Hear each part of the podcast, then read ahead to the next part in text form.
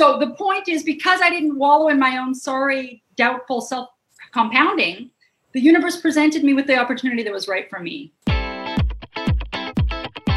Welcome to Satori Prime's Have It All podcast, where you get your fix of personal development without any of that fluff. A podcast dedicated to the unending quest of self-discovery and remembrance. You'll discover new breakthrough thinking and feeling technology that will cause shifts in all areas of your life, your finances, your body, relationships, and most importantly, your mind. You'll uncover your truest self, and for probably the first time in your life, feel 100% worthy of having it all. It's time to stop talking and fantasizing about your dream life and start living it. So get ready to have your mind expanded in the best way possible. Now, fair warning, if you implement what you learn here, your life will never, ever be the same. So are you ready to have it all? Let's go.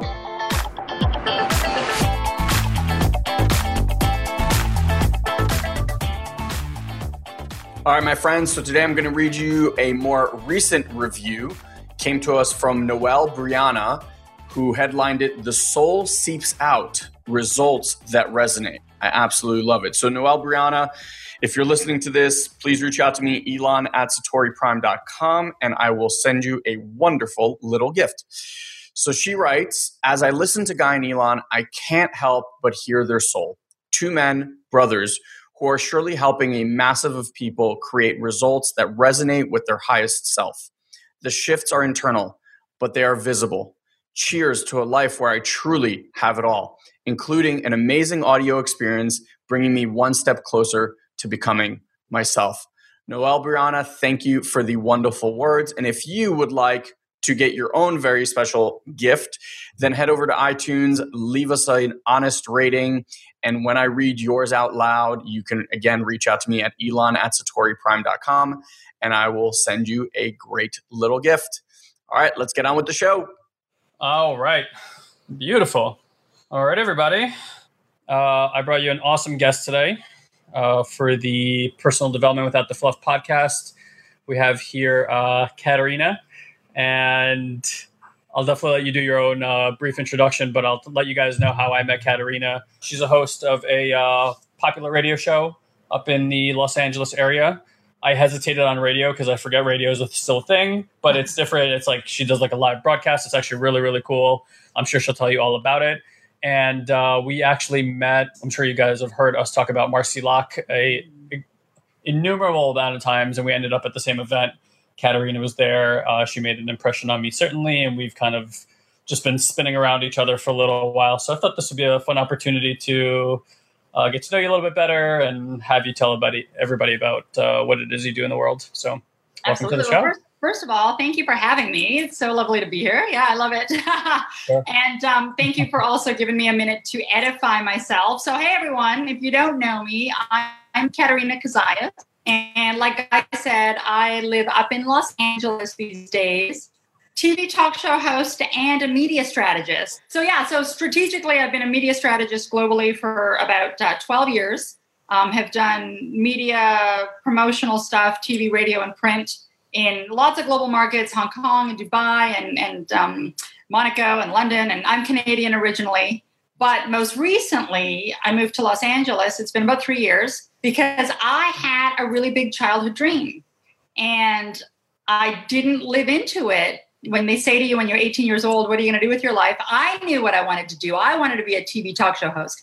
I wanted to be like a blonde, or like a brunette. That was the thing. But you know what happened, Guy, is I didn't have the confidence in myself.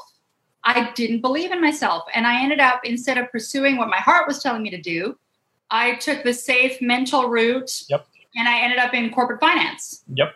So I thought, right, you know, Good Jewish boy also went right into finance. Yeah. Totally. Yeah. You know, and parents were probably super happy with you, right? Right. Yeah. For like 15 seconds. Yeah. my parents were like, why would you want to go to Hollywood and like risk flipping burgers when you can like become an investment banker and buy $25 burgers? Totally. So I did that. And next thing I know, 10 years went by between 20 and 30. And at 29 and a half, I had this little look around going, what the heck happened to my dreams and my life and my whole, And I just had to do like a course correction at that point. And now I'm so happy that I did, because now I'm doing the Hollywood Dream thing and I'm very excited. Nice. So how long have you been in LA for? So Los Angeles, 3 years. Okay. And you came straight from Canada to LA? No. I went from Canada, cold Canada, behind an Excel spreadsheet. And I went as far away from that as I could. My family's Greek. Yep. So I got a little Mediterranean in me. And I thought, let me quit my job. Let me get my bonus. Let me go to Europe. This was in 2006. So life was still good.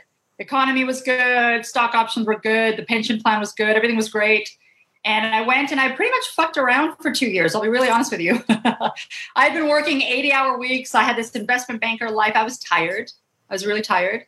And I just wanted to travel Europe and learn some languages. And I based out of Greece. And it was amazing. And then the economy collapsed. And next thing you know, like within 6 weeks, right? Any of us that lived through that, like literally within 6 weeks, my real estate value had dropped in half. My stocks had disappeared, like everything. And don't forget, I hadn't worked in 2 years. So I was kind of like eating into savings just because I thought there was passive income coming in. Yep. And then my renters disappeared. And I was like, what the heck? So I had to go back in traditional life. And that's when I went into media. I was like, well, now it's my chance to go into media. Let me do that. But again, Guy, it was very from a safety place. Yep. It was let me go the corporate route into media. Yep. Let me become a press release writer rather than let me fucking shine. Let me do what I want to do. Let me live into my passion. And what happened at that point was for my entire 30s. So now I'm 31 to 39. I stayed in this little traditional media place. And then at 39, so this is like every 10 years, right? This is happening. I looked around and I was like, I'm still not living into this dream. I'm starting to harbor regret. And I was too young to have regret. Like I thought, if I'm 39 and have regrets for not stepping into my dream, how am I going to feel when I'm 89? Right. And that was just, and I thought, I looked around and I thought, shit, if we don't do it now, we're never going to do it. So then I moved to Hollywood. I think that last part is a really unique proposition for like our generation, because I'm not that much younger than you, but like we're I think it's philosophically one of the first generations that gets to sit around and actually ask themselves a question: what would I do that makes me happy? Like that was an unimaginable. I mean, to my parents, maybe a little bit more imaginable, but to their parents, it's like 3 square meals a day is pretty much your bottom line for why you're getting a job. So I think it's fascinating. I look at you and I think you could easily be mine and Elon's sister. We're also like Mediterranean, like same kind of like fiery, like yeah, we're like passionate. Yeah, we were in commercial real estate coming out of college. I almost said high school. Coming out of college, we went from $500,000 investment to $110 million under asset in commercial real estate in a few years. And when all that happened in 2008, we were like co-captains of the ship, lost everything, and same exact thing was like the biggest blessing. I don't even think it was the biggest blessing in disguise for me. I just knew it was a blessing. I'm like, great, my way out of this industry. I liked my company, despised the industry. Mm. I didn't like conversations about money because everybody's life was just about money. And we were probably coaching people for 4 or 5 years at that point in time, pro bono, like never took a dollar for it. Didn't even know people got paid for doing that stuff. I just did it because I enjoyed it.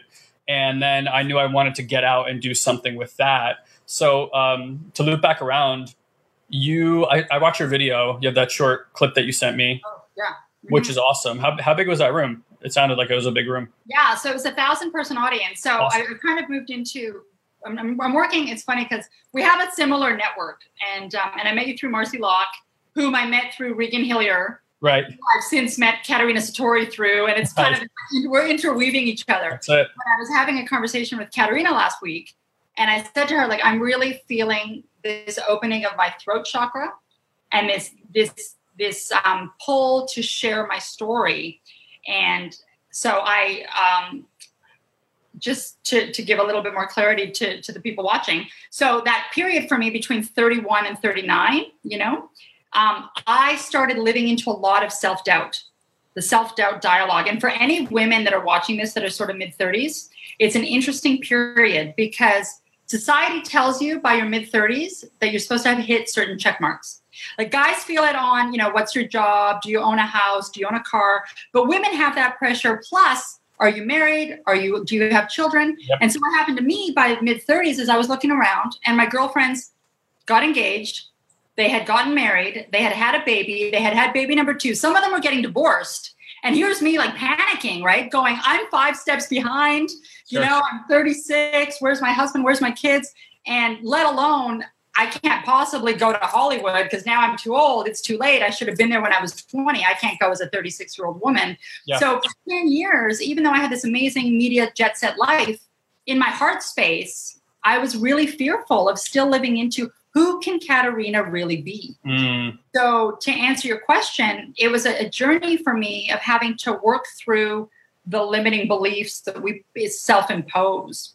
And that's why now I'm really passionate, because it's not easy to step into that. It's really not. You guys know, you know, you go live and you have to be vulnerable and you have to be authentic. And and you've got the other little voice, your parents' voice is probably like, show the world you're perfect. Mm-hmm. So for me, I really am feeling called to be a little empowering. And my biggest thing is I really take a stand for people's ability to live into their dreams.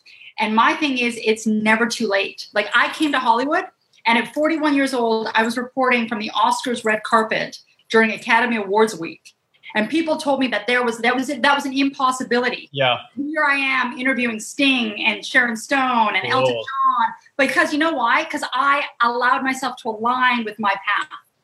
And when you align with your path, the universe says, here you go. You finally woke up.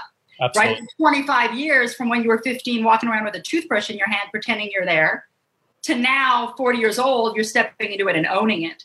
So I had a short keynote that I had given in Dallas a couple of months ago.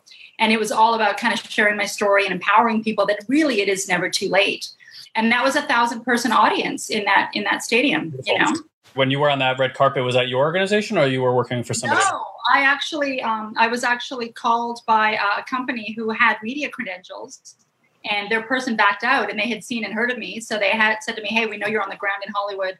Our budget isn't going to allow us to fly someone over. Yeah. So can you do it for us? And that's the best call you can get, right? Like, hey. Yeah. But I really want to share this with you guys, whoever's watching, because you guys talk about this. You and Elon talk about this all the time, right? It's all about what are you vibrating and what are you believing? Mm-hmm. So about a week before I got that call, I had auditioned to go be one of the live hosts at Super Bowl.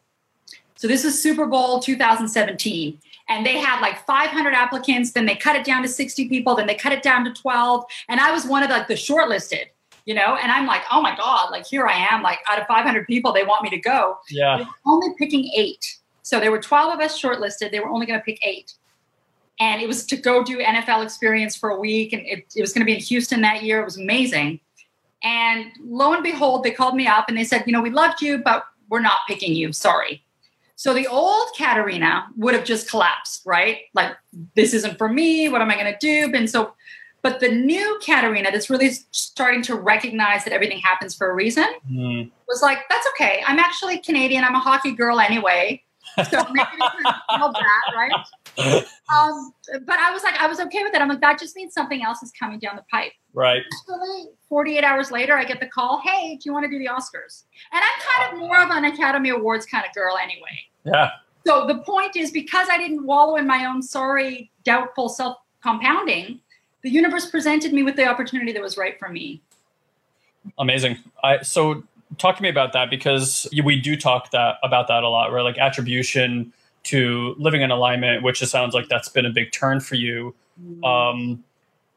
Was what was like the turning point? What actually created that effect where you're like, there's something else going on over here? Because most people are so addicted to the masculine way of doing things, do, make it happen, right? And I agree, there's so many opportunities for bringing yourself down when something is not quote unquote achieved and feeling like a failure.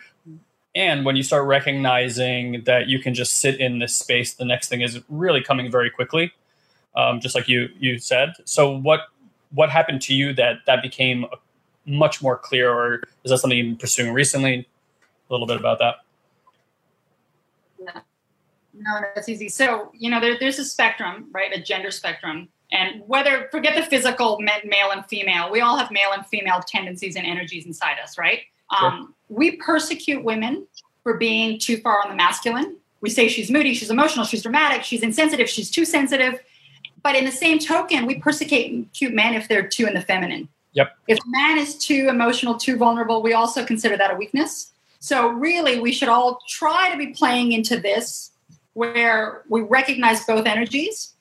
I had lived for so long in the 95th percentile of that masculine side. Mm-hmm. I literally got to a point where I was tired. I was tired of action, drive, go, achieve. And I'm the oldest daughter. So for me, it was like kind of even worse. You know, my sister could get C's, but if I didn't get an A+, there was an issue. That's the example. Yeah. So I woke up. I literally woke up one day and just was like, I have so much femininity that I've been apologizing for, and I wasn't living as a whole person because there was a whole element of me that I wasn't respecting, I wasn't allowing.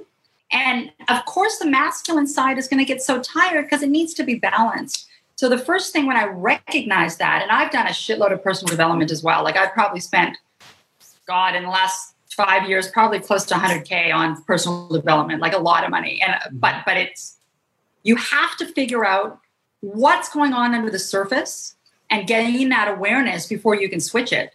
So for me, I recognized how very masculine I was living. And it's tough to see because girls, if there's girls on and you're watching, we forget. Because if you look at me, I'm a very feminine girl. Like I did ballet for 18 years. I'm, cute. I got little wrists, like very feminine. But I was so masculine. So when I realized that I was tired because I wasn't incorporating the feminine side, I tried to start to understand what does that mean. And what I understood through conversations and through coaching and through mentoring was the element of surrender and trust and a recognition that there is, I believe, divine protection. And I really started to understand that saying, get out of your own way. Yeah. Like people say that, but you don't understand what that means until you try to understand, wait a second, if I can just soften a little bit. And with that softening, not only did the career open up, but the relationships started to open up and the romantic stuff started to open up. So it's all interwoven. Yeah. And so for me, it was just gaining that awareness. So you took the question out of my mind. So how does that, how have you found that impacts your relationships? And I don't necessarily mean romantic, although I'm sure it has, just like in business or any other setting, like how do you get to show up differently now than previously? So first of all, I stop apologizing for being a female. And that comes with stuff as easy as now I wear my hair down. I'm not wearing it in a ponytail with my glasses on and trying to be very, my black suit. I almost question, and I don't want to get into politics here, but I almost question whether or not there may have been a subconsciously different outcome in people's minds if Hillary Clinton allowed herself a little more femininity. Yes. She was trying to play in a man's world against a man. And what I've recognized is you're not going to win against a man because you're not a man, So just what can you do to bring it down a little bit? And by the way, we're seeing that across the board. I remember a few years back, the CEO of GM was taken over by a woman. I think it was GM. And I was so excited because it was a woman with 3 kids. And under her watch or tutelage or whatever you call it in English, they had some of the biggest recalls and like worst performances I've ever seen. And I'm not saying it was because it was a woman. I was actually disappointed because when it happened, she responded like the way that a man did. And, there was like no difference. And I've been saying for quite some time, I think I would love to see a shift in society. I think it is going to be led by women leadership in corporate, especially in America with Western mind. Like we need corporate to shift for like politics to shift. And I would love to see more of that femininity come through. And I agree. I think with Hillary, again, not to get political, massively missing if she really was the grandma, the wife, the mother, the nurturer, America would have been like, okay, yeah, we can get down with this. Yeah. And the thing that, and I like that you said that because I think right now the world really is fiending for some female DNA. Totally. We've been living in this world of competition for so long that we have to get onto the spectrum of collaboration. Like we just have to for the evolution of humanity. But with us right now, you know, you take a corporation and they've got to go through layoffs, right? And I have a girlfriend of mine and she works in HR. And she says, you know, they came in and they said to me, you got to fire 100 people like the week before Thanksgiving and you just got to get it done. Yep. And she's like, I wanted to go in there and just be really apologetic and really warm and really like, we're talking about people's lives, right? Yep. And she's like, the direction she got from the management team was just get it done. Like 15-minute time slots, get them in, get them out, get them in, get them out. And I just believe, and she believed, that this could have been done with a lot more compassion, with a lot more understanding, with a lot more empathy. And I believe that men are also starting to recognize that. I mean, that's so evident with you guys. And it's so important what you're doing to just help shed light on how we can all live in a different reality if we so choose to. Yeah, I think this world has been screaming for femininity across the board. Look, it's been patriarchal society for a really, really long time that created a massive disbalance. I'm all for movements like Me Too, but I think that's also like way disbalanced, and at least the way the energy feels. I'm not saying the intention isn't good. And I know that there's a huge spectrum, right, of people who are about that movement, and I'm all for that, even in kind of a little bit of a destructive way right now, because it's like we're going to find the balance in that. Certainly, same for me, right? And I imagine this is true for most people. Like most people have a very dominant masculine energy within their body, because being a girly girl doesn't mean that you're not driven from that energy source. And certainly the last 2.5-3 years for me, it's been, I didn't know when I first started looking at that would have been considered more of a feminine energy, just for the same reasons. Like you don't look because, well, I don't want to become effeminate, you know, and that kind of stuff. Today, what I look at it as, you know, it's extremely important, powerful, and presencing when you have points of relativity, different paradigms through which you can operate from. I look at it now and I think, well, as I've developed this like feminine energy within my body, it's like two dancers, like a couple dancing together. And sometimes the man leads and sometimes the woman like shines or flares or, you know, whatever it might be. And it's so cool because as I kind of became more comfortable with it, I'm like, oh, it's interesting. I can sit in my feminine and actually see my masculinity better. I have a better perspective. I can get into my masculine and be like, oh, that's interesting. I could see how my feminine would work better in the situation. And in the past, it was all the same. It's like there's just one mode constantly coming out, and it really doesn't work. Say, don't you feel more powerful as an individual now that you've got both of those energies that you're respecting? 100%. Right? Because the power comes from balance, right? Like you think about a sports athlete, you know, just to use all the analogies we've been throwing around here, you can't drive off the foot or find power if you're not balanced first, right? Where are you going to go? Dancer, same thing. Like, how do you become a powerful dancer? Like balance and poise and all those things come into play. So without a doubt. And so on your radio show, what is the kind of stuff that you're bringing out? I haven't been exposed enough to it to know. No, that's okay. So the first thing that happened when I got to Hollywood at 39 years old is everyone told me, don't tell anyone how old you are, right? Heaven forbid we age, and heaven forbid we age as women. And heaven forbid we age as women in Hollywood. So I can skew a little younger. I'm 41.5 right now. So I don't mind sharing that. Cool. But you know, like throw a baseball hat on me and I can easily pass for like 30.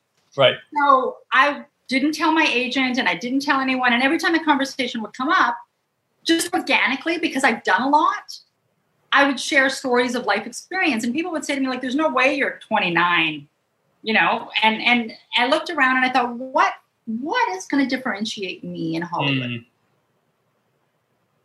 I don't really want to compete against the 24-year-old from Arkansas because I'm not. Sure. And so what can Katerina bring to the table? And what I thought was on my quest and my mission at the time to like get hired by CNN or NBC or CBS or any of the letters, right? What can I do to differentiate myself? And the first thought that came to me is, well, start your own show. Try to pitch your own show to some of the smaller networks and see if they'll take it. So I came up with this concept of what am I really passionate about? And I'm not a car guy, so I don't want to do a show about cars. And I'm not, you know, a salesman. And like, what's Katerina about? Mm-hmm. And the answer that came to me was, you're turning 40. What does that mean? So I came up with a concept around a show called LA40. And it's a play on the words Los Angeles and life after 40, exploring what does that mean? You know, is it too late to chase your dreams? Should you be over the hill? Should you give up? And we went on with the early episodes to really drill into people that have made it big after 40. Mm. So Paulo Coelho and Vera Wang and even Martha Stewart. I mean, she didn't really take off till she was 56. Interesting.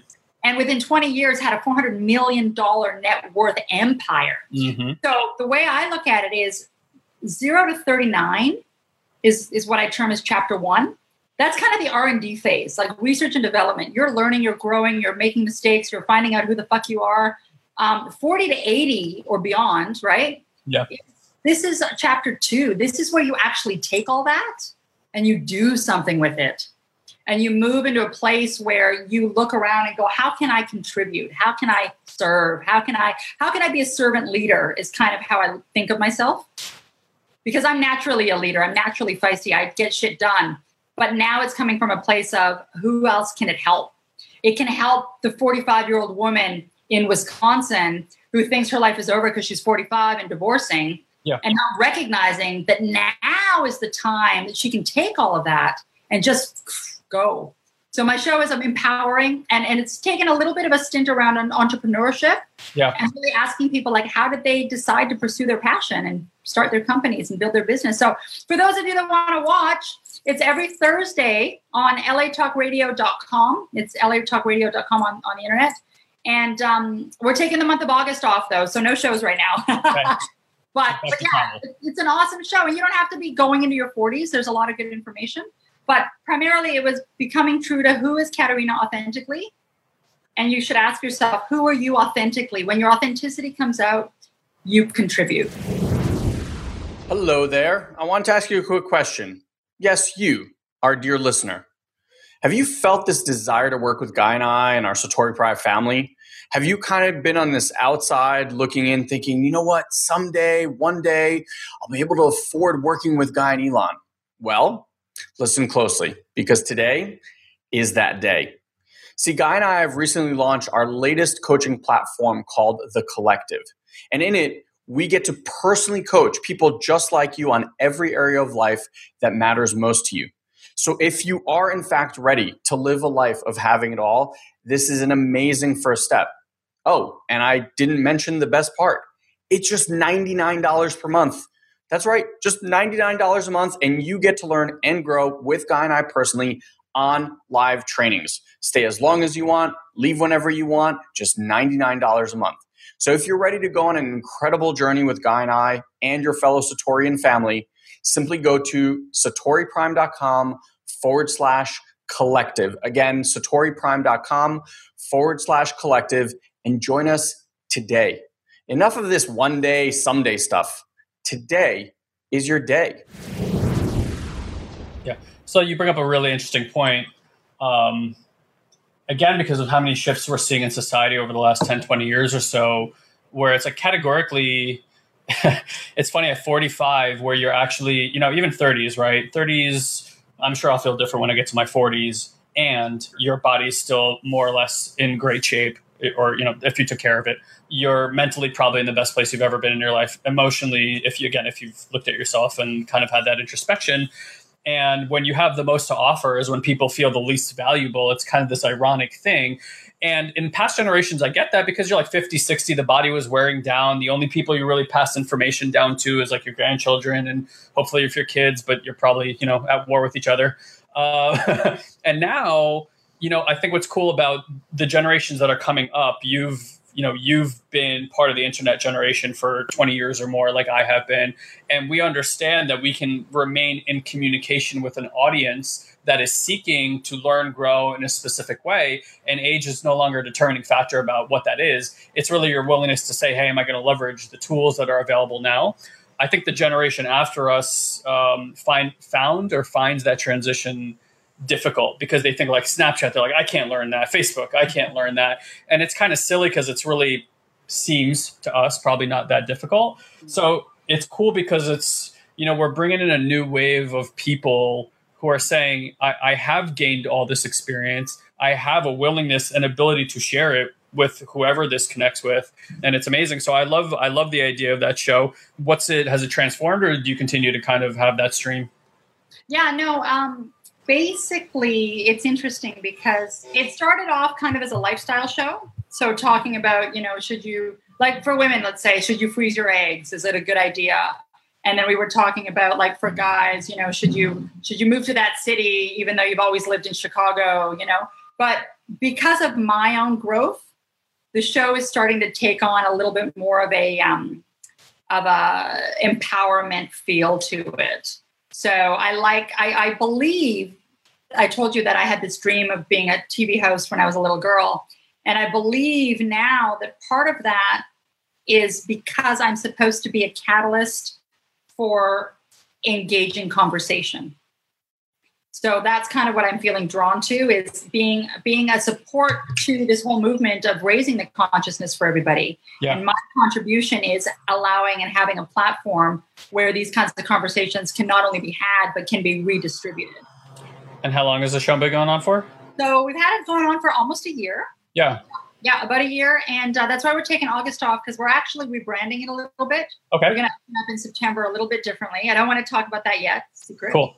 But yeah, if you're not following me, follow me, because we also stream it every week on Facebook. So we're streaming through the studio.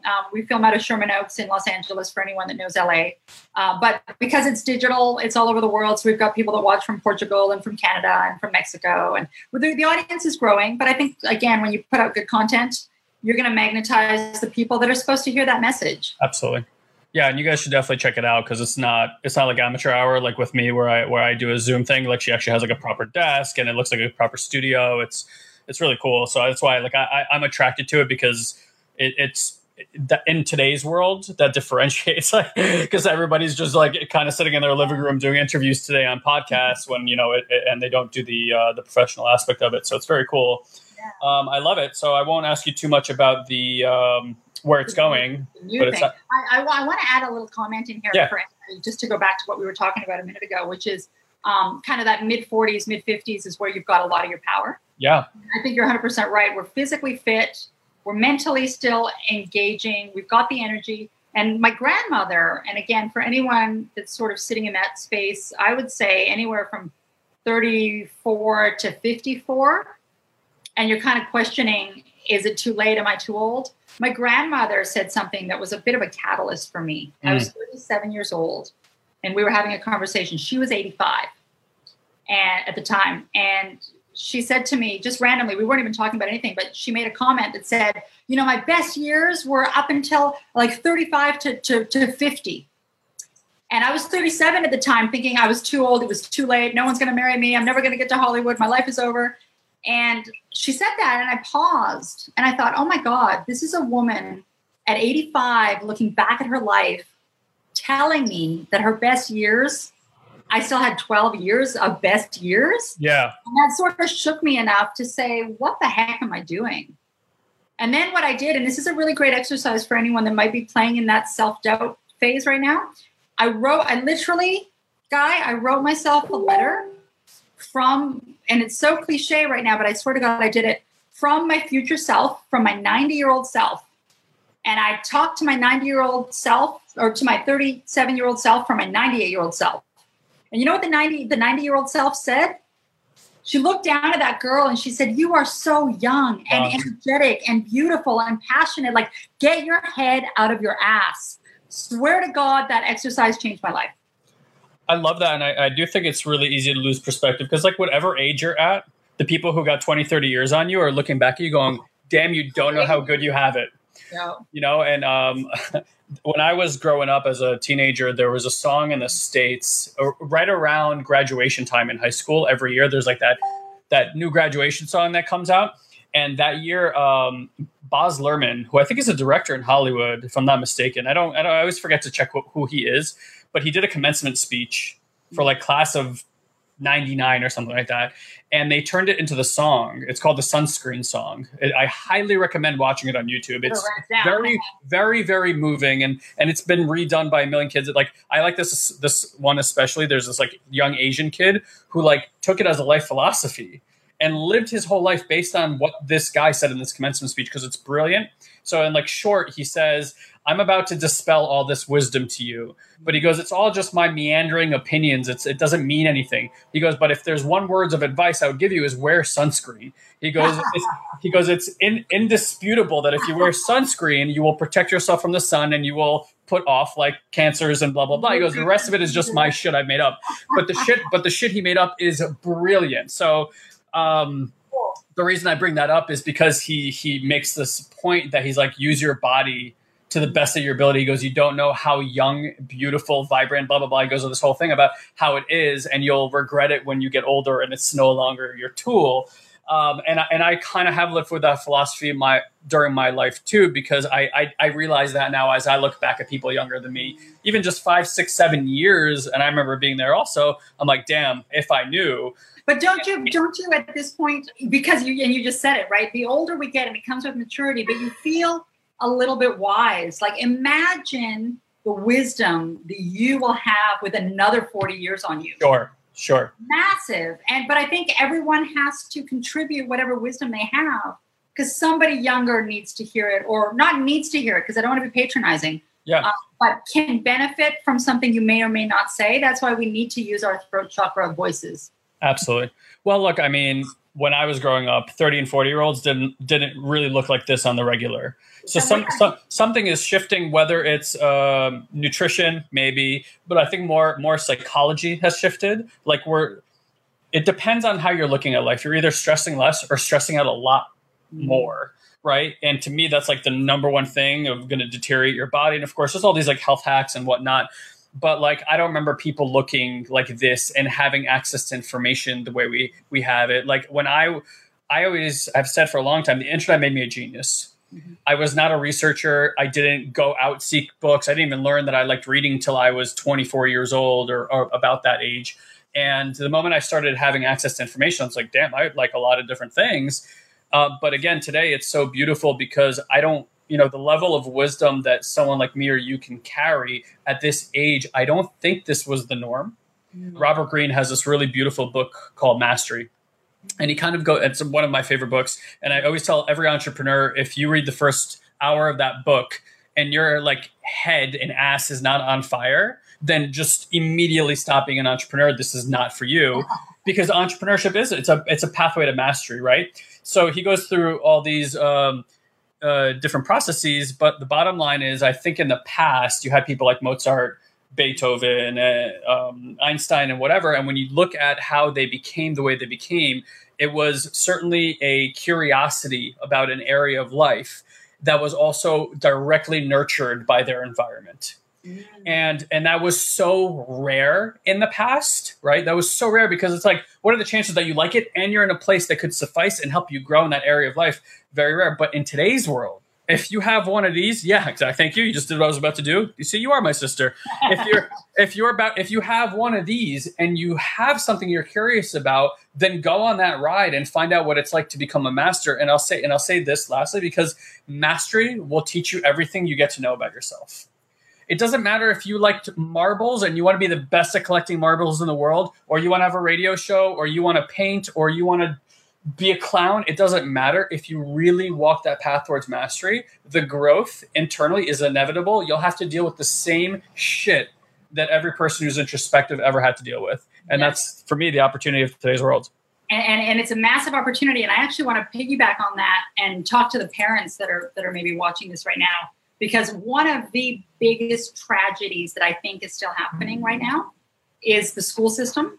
Totally. And the way we are measuring our kids. We're measuring our kids on this antiquated reading, writing, arithmetic, right? So we're telling our kids from the age of 7, if you're not good at reading, writing, and arithmetic, then you're somehow average or you're dumb.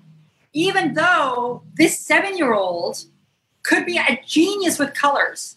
Right? A genius with colors. And instead of recognizing that and cultivating that genius in him, we tell him, yeah, but put the crayons away because you should be focusing on reading, writing, and arithmetic. What if somebody is a spatial genius? Like they could take Legos and build a fucking empire. But we tell them, put the Legos down. You better be good at reading, writing, and arithmetic. And this kid starts getting C's starts feeling average, starts feeling insecure. And then what we do with these kids is when they become teenagers and young adults is we then bombard them with societal messaging of, if you don't buy that car, you're never going to get the girl. If you don't get those fake eyelashes, you're never going to be beautiful. If you don't buy Xanax, you're never going to relax. And so we've just, as a society, are constantly reinforcing this notion that you're not enough. And to your point, if we can recognize and cultivate, especially in children, what skills come naturally to them. Naturally to me came communication. Naturally to me came presence. Naturally to me came articulation. Why the fuck did I spend 10 years behind a desk doing Excel spreadsheets? Like, it was the wrong use of me. And so if you have kids, I really implore you to, like, yes, look at their report card, but don't just take the word of one teacher who's dealing with 35 screaming kids, and try to spend some time recognizing what could be your child's genius. Life, I realized when I published it that I didn't actually make it public. The whole video, the first like 30 minutes was private on my page. Oh, that's so funny. That's okay. It's okay. Life isn't a curriculum. I couldn't agree more on that front. Like, for me, it's the moment you try to plan a life, then you plan to have people who have the same fears, are constrained by the same type of things. And that's kind of what you find with the school system, at least my experience. People ask me about school. It wasn't like I had a negative school experience. I was like small. I got beat up a little bit, like things like that. I'm sure there's trauma. I've looked at it, blah, blah, blah, right? Whatever. Welcome to the human race. Yeah. And at the end of the day, though, like that, the feeling of like space and expansion is probably the most exciting space for me, because it's a space of creativity. And school squashes that. It puts you into a lane and says, here's how this is going to go. Here's how we're going to test you. Einstein has that quote. He's like, if you tell a fish that being a genius is climbing a tree or whatever it is, like, I'm going to mess it up, but, you know, it's climbing a tree, the fish is going to spend his whole life thinking it's stupid. And I do feel like for the majority of people, that's the case. And then there are a few that just, they operate well in that space, and God bless them, you know, like, go do your thing.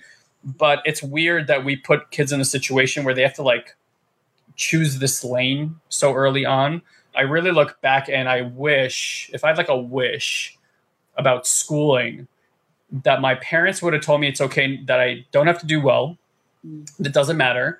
That what they're more interested in is, what am I passionate about? Mm-hmm. And honestly, with my kids, like, I think about college, like, would I send my kids to college? And I don't want to. If they were like, I absolutely want to go, I suppose I would figure it out. And having a kid on the way right now, I guess we'll find out in 18 years. You're just trying to be cheap. You don't want to spend $150K. Yeah, totally cheap. $150K. By then it's going to be like $1 million to put your kid in college. But I have a deal with my, like, a kid, because I feel personally, if I would, again, discover the love to learn, and the love to read earlier on in life, I would have been like, damn, I wish I did that.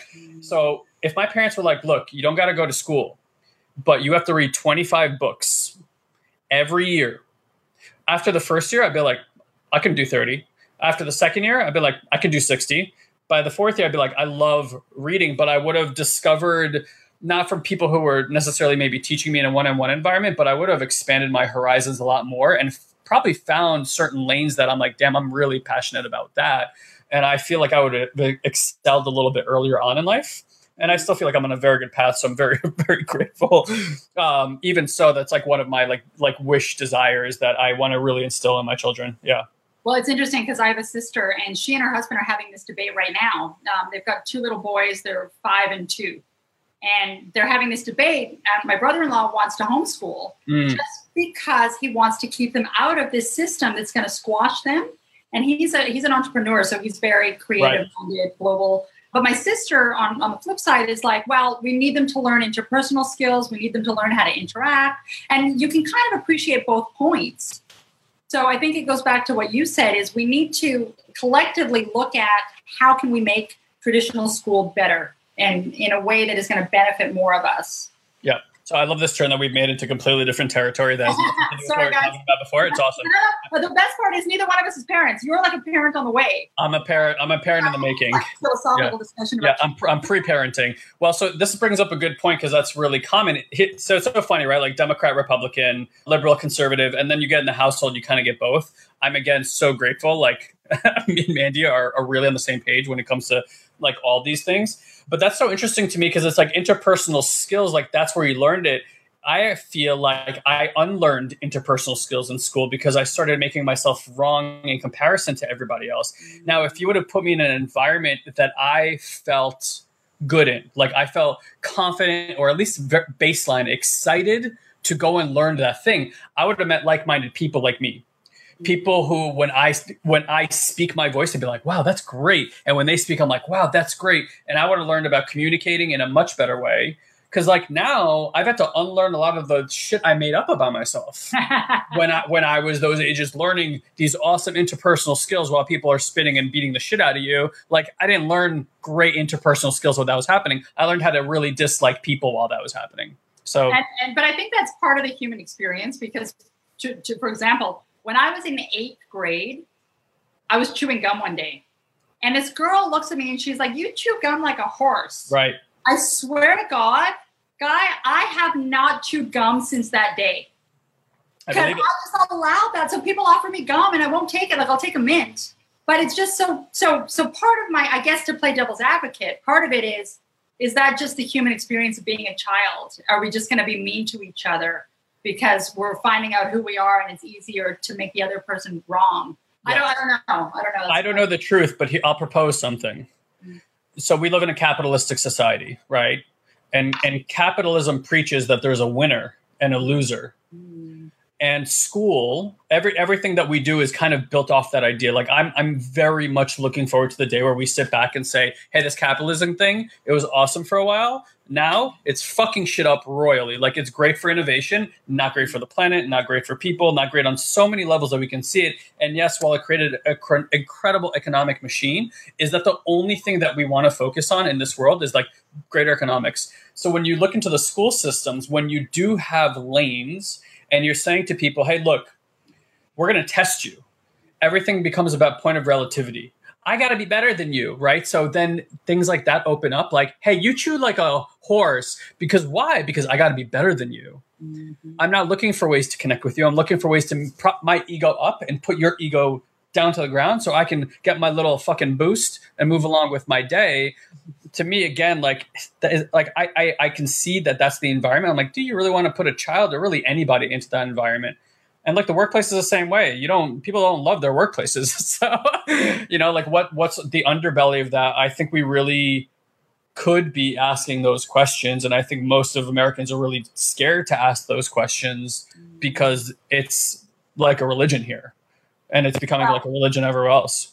And the crazy thing again is society is formed in a way that feeds us so much, your audience will probably appreciate this comment. I don't want it to sound arrogant, but like they feed America football and beer and Kardashians. Mm-hmm. And people get so caught up in spending hours doing that every week that they don't have time to think of what is my genius? What is my person? What could I be contributing? Because heaven forbid, I don't watch the Pro Bowl and I got nothing against football. Again, I'm sure. Canadian. I like hockey, but like, do you do it for 14 hours a week? And yet I believe society is built that way to keep the masses down so that we don't have these conversations. I agree. I'm happy when people are open to it, that they're looking for just a different way. Like I'm not proposing ever that something is better than anything else. It's just if we're not going to even ask the questions, like, there's nothing that hasn't evolved, right? Like health and fitness, it's involved. The places in life, I didn't want to keep going down that road, but you guys can see like technology's evolving, relationships are evolving, money's evolving, like, everything is evolving. The two things that people refuse to want to revolve in is religion, like spiritual practices, right? Like religious dogmatic, like you don't think things have changed in 2,000 years about like, we've discovered a few things in 2,000 years about a religion. Like I get the book is a good foundation. I'm not putting down religion. I'm just saying like, it's evolving. You may want to look at it from an evolutionary perspective about some of the things that we've discovered philosophically and spiritually over the last 2,000 years, maybe. I think Buddhism is probably the most open to it because Buddhism is not really a religion. It's more of a philosophy. So in Buddhism, there's these things called the 3 turnings of the wheel. And right now we're actually in the process of the 4th turning of the wheel. Really good thing to do some research on. And economics when it comes to like how countries are put together, like capitalism had a really good place 200-300 years ago. And democracy could be evolving in a way that would be much more democratic by today's standards. And yet it's like you find that society creates rules, and then the rules are tested over time. They work for a period, then they are tested over time and they break. And instead of building new rules, we put more rules underneath it to hold up the original rule. And then you have these tens of thousands of laws that nobody can fucking encapsulate in their lives, instead of just letting something fall and then be like, oh, that didn't work right, let's create new. So I kind of look at all systems that way. So it would be nice to just let a few things fall away so we can actually have space to create something new. To comment on your talk about capitalism, and I completely agree with you. There was a time and a place for it. I don't know if there's any history buffs out there right now, but I just finished watching this awesome series. You can watch it on YouTube. It's from the History Channel originally, but it's called The Men Who Built America. Yep. And it talks about like the Rockefellers, the Vanderbilts, all this. But what I loved about it is there was the capitalistic stint, but all of them came from a place of believing in a higher power, believing in destiny, believing in their purpose and their passion. And I think the reason they were so successful is because they led with that vision and they didn't allow fear to get in the way. And that literally built America. So history buffs, if you haven't watched this yet, like go Google it. And it, the History Channel called The Men Who Built America. But watch the long ones. Like there's episodes that are like 100, an hour and a half, like 125 minutes. Yeah. Watch the long version versus the short one. And I think there's only 6, right? But I remember seeing about J.P. Morgan. I remember seeing that the United States have run out of money, and J.P. Morgan actually came out and bailed the entire country. Right. So it's funny that you said that, because when you first said it, I thought, those guys who stomped on everybody and pillaged and raped and did all the things.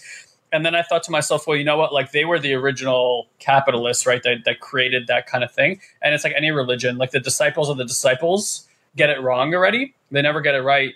And it's almost like we've been trying to emulate and mimic those guys, but it's like everybody gets to discover their own truth. There's no one right way to do anything in this world. And if you're going to try to retroactively go back and become like those people, of course you're not going to do well, because you don't know the soul and the heart, like you said, that may have actually been there. And given certain actions that those people took, you could see that it was differently done than it's done today.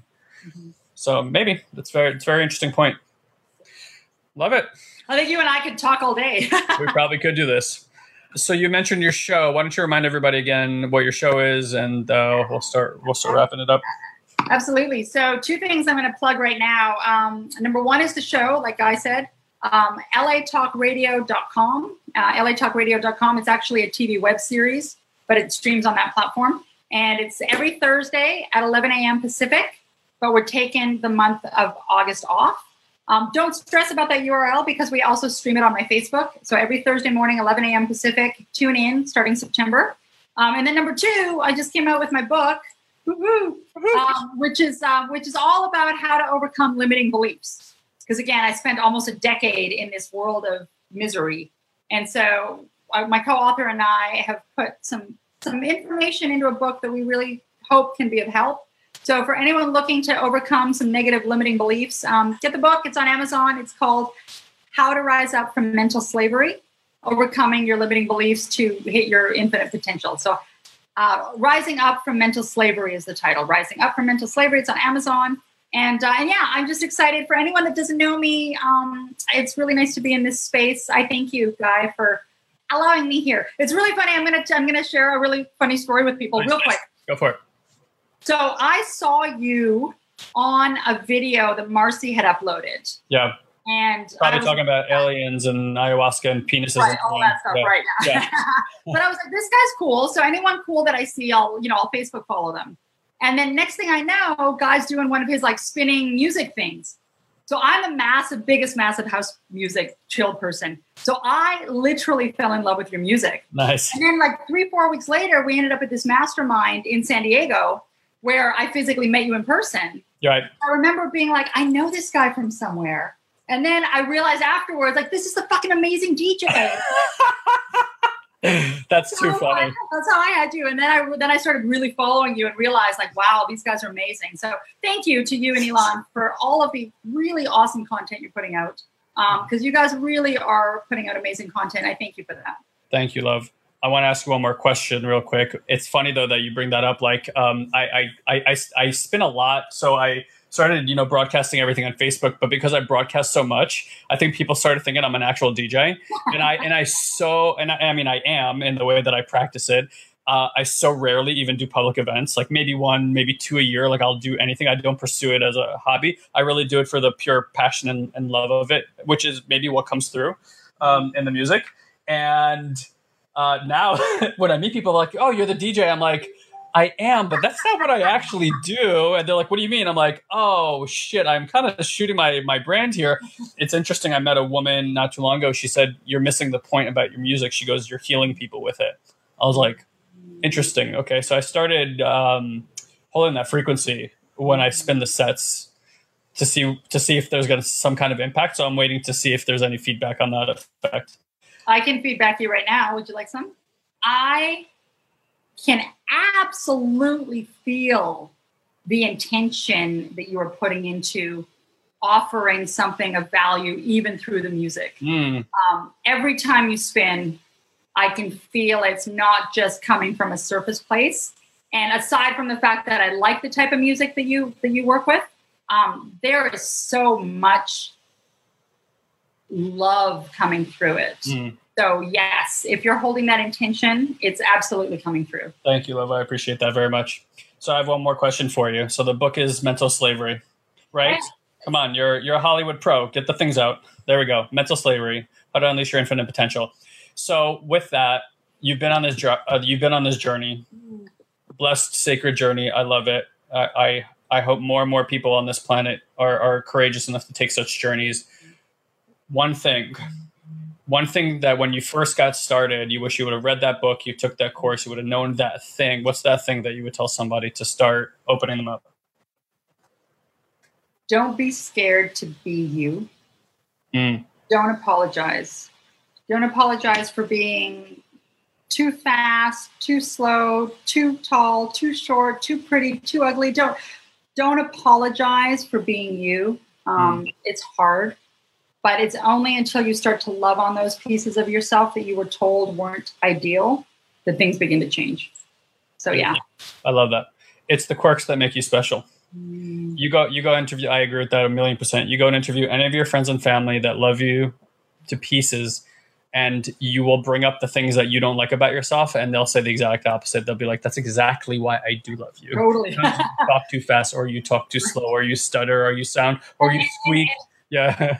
And again, we've all got to just appreciate who we are. Like you said, right? You and I are both, like, we're just a little passionate. I talk fast all the time. True. I'm not going to not talk fast. So for me to pretend that I'm like some Zen person, it's not serving anyone. Totally. So be you. I know it's cliche, but it's so true. No, it's so true. It's underrated and misunderstood when you say that to people. When people get online or they want to be coaches or something, and I get these questions a lot, how did you start your business? What would you recommend that I do? So a few things. I actually mentioned one of them on this call. I said, go grab Robert Greene's Mastery, read that. If that doesn't connect, get out. And then number 2 is be yourself. And it's like, be yourself like 10 times more than you think you need to be yourself. I think when you're on stage, right? When you're stage acting or you're in front of a camera, it's like, they tell you to go bigger than you would normally go, right? So it's like, don't just smile bigger, because the camera doesn't pick up on something or whatever. It doesn't come through. I'm not an actor, I don't know, but I've heard that before. I feel the same way. It's like, be 10 times more authentic than you think that you're allowed to be. Like, it might seem over the top to you. It might seem brash, or like it lacks humbleness or whatever it is. Just fucking do it.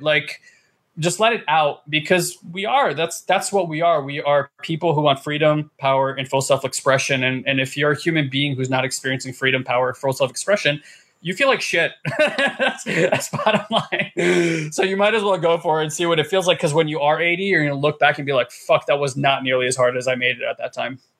Yeah, and I think that's the paradigm we all fall into, is this notion that life is supposed to be hard and stressful and struggling and pushing and grinding. And the more I relax into the feminine of, why can't it be easy? Why can't I assume the right person's going to magnetize to me? It's funny because it just feels and sounds so woo-woo from the family I grew up in, yeah, the society and the culture and the city. But I think there's a collective recognition that life can be a little bit easier. Love it. So funny enough, we just started a membership community called The Collective, exactly to train on that, because that's exactly what we feel like we get to spread the message of. It's easy. We've all grown up with the conversation about resiliency, and that's the evolution right now, is that fuck resiliency. And I'm not saying humans don't get to be resilient. It's like, we've tested that model. We do it really, really well. And there really is space to play and make things really easy. Just like you said, being in this alignment, being on your path and journey. If you're really authentically there, the people you need, the money shows up, the resources come to you. You don't have to work very hard. It's just that, 70, 80, 90% of the American public, the world's population, is doing everything outside of their alignment. They live there so much, they don't even know there's an aligned place to live from. And if that's all you take away from this interview, yeah, is get curious about your alignment, this was valuable, like super valuable. And it really just requires curiosity. Awesome, babe. Thank you so much for being here. It was a blast. We should definitely do it again sometimes. And I'd love to initiate you into the Ferdman family at some point in time. You belong here. And if you're ever doing any live event and you're actually DJing, having a party somewhere, make sure to call me. I'm only a couple hours away. I'll come and rock out in the desert with you guys. This Saturday. Oh, this Saturday? Yeah. Okay. Send me details. I swear to God, I'm going to come. I will. You got it. All right, guys. Thank you. All right, love. Bye. It's such a pleasure. Bye. Bye. I really hope you enjoyed that awesome conversation as much as I did. And as always, thank you for your continued loyal support and your listening. A couple things. If you haven't already done so, make sure you go to Facebook right now and request to join our amazing private group. It's called Personal Development Without the Fluff. It's a quickly growing community with some amazing souls and amazing support. So if you've enjoyed this podcast, I can promise you, you will absolutely love that group. That's where we make all of our exclusive content available, as well as trainings that are just for the group, accessible to you and your fellow Satorians. So make sure you request access to that group immediately. Also, if you haven't done so already, we've put together an incredible app. You can go to satoriprime.com/app and get immediate access right now to a 10-part mindset reboot training. It is an eye-opening, mind-expanding experience that you do not want to miss. Well, until we meet again, have an amazing day, my friend. I look forward to personally connecting with you and seeing how Satori Prime can help you in achieving your dream life real soon. Have an amazing day.